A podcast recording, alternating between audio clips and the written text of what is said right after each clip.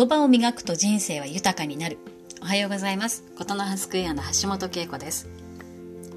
毎週月曜日の朝お届けしている声の定期便、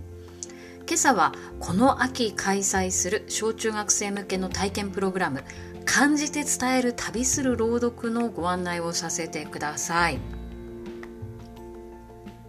この旅する朗読、小中学生向けではさんかいめとなりますけれども、文字通り旅と朗読を掛け合わせたものです。で、えー、な, なんでこういうことを考えたかというと、えー、実はですね、コミュニケーションを取る上で最も大事なことを楽しく学んでほしいと思って考えたんですね。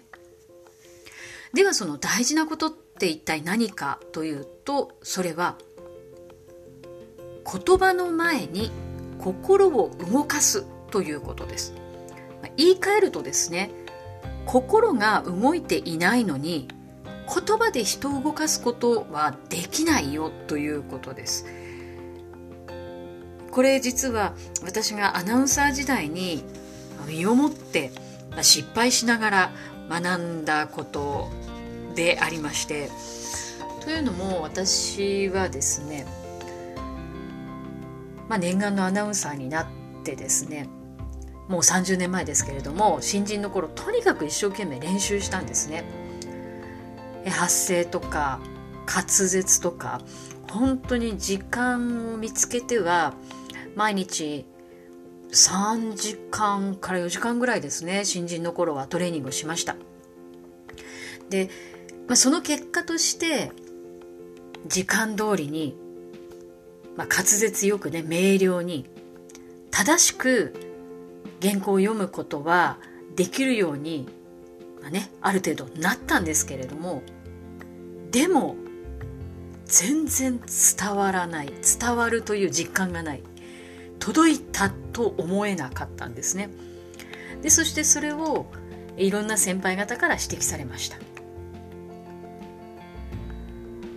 で、もうあれからさんじゅうねんですね、そのどうしたら伝わるんだろうかということを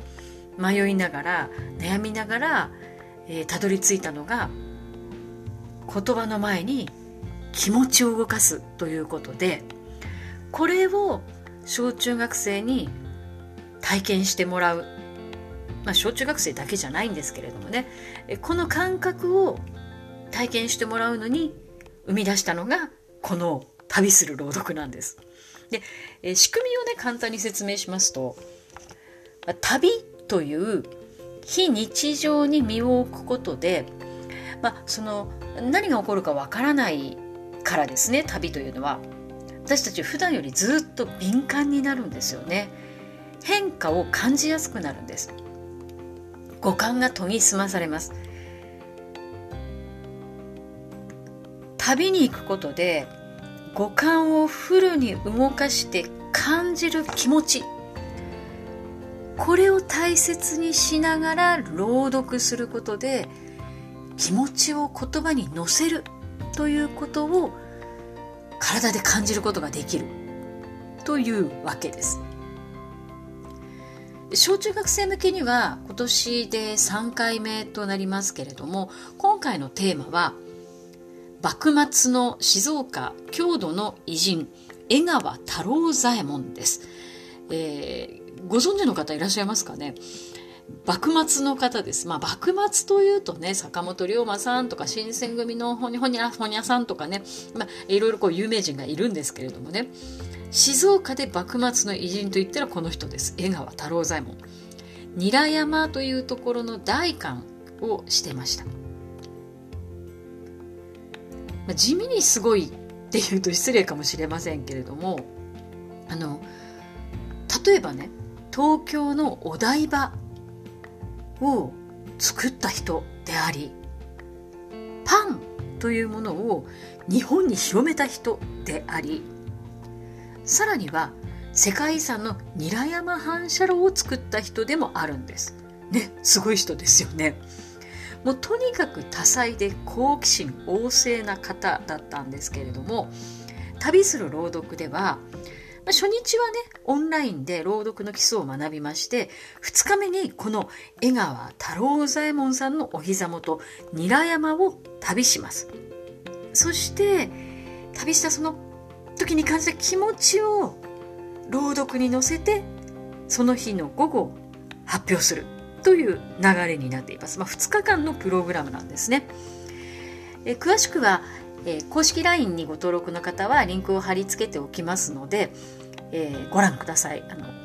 小中学生、小学校ごねん生から中学さんねん生まで参加ができますので、えーとね、申し込みたいよという方はそちらのリンクをご確認ください。で、あの保護者の方もの交通費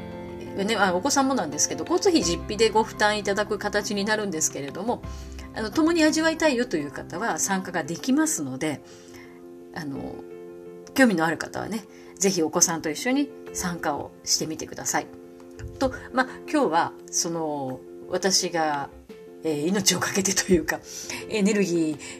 えー、を傾けているこの旅する朗読というね、あ、じゅういちがつにやるんです。じゅういちがつむいかなのかね。大事なことをすぐ言い忘れちゃう。じゅういちがつむいかなのかのこのプログラムについてご案内したんですけれども、あの、プログラムに参加することとか、その案内だけじゃなくって、今日一番やっぱり伝えたいのは、このプログラムを考えたきっかけですね。伝えるときに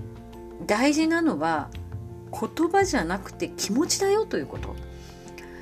気持ちがないのに言葉だけがうまくてもやっぱり伝わらないんですよね。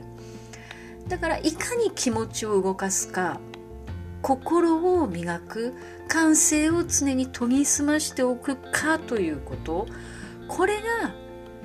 伝わるコミュニケーションには大事なことだと私は思っています。今週もじゅうがつに突入するんですよね。本当に季節が流れていくのは早いですけれども、この季節の移り変わり、肌で感じて、ね、誰かに伝えるというようなこと、身近にトレーニングできることいっぱいありますので、今週ぜひチャレンジしてみてください。ということで、ちょっと長くなっちゃいましたけれども、えー今週も声の定期便聞いていただいてありがとうございました。それでは今日も元気にいってらっしゃい。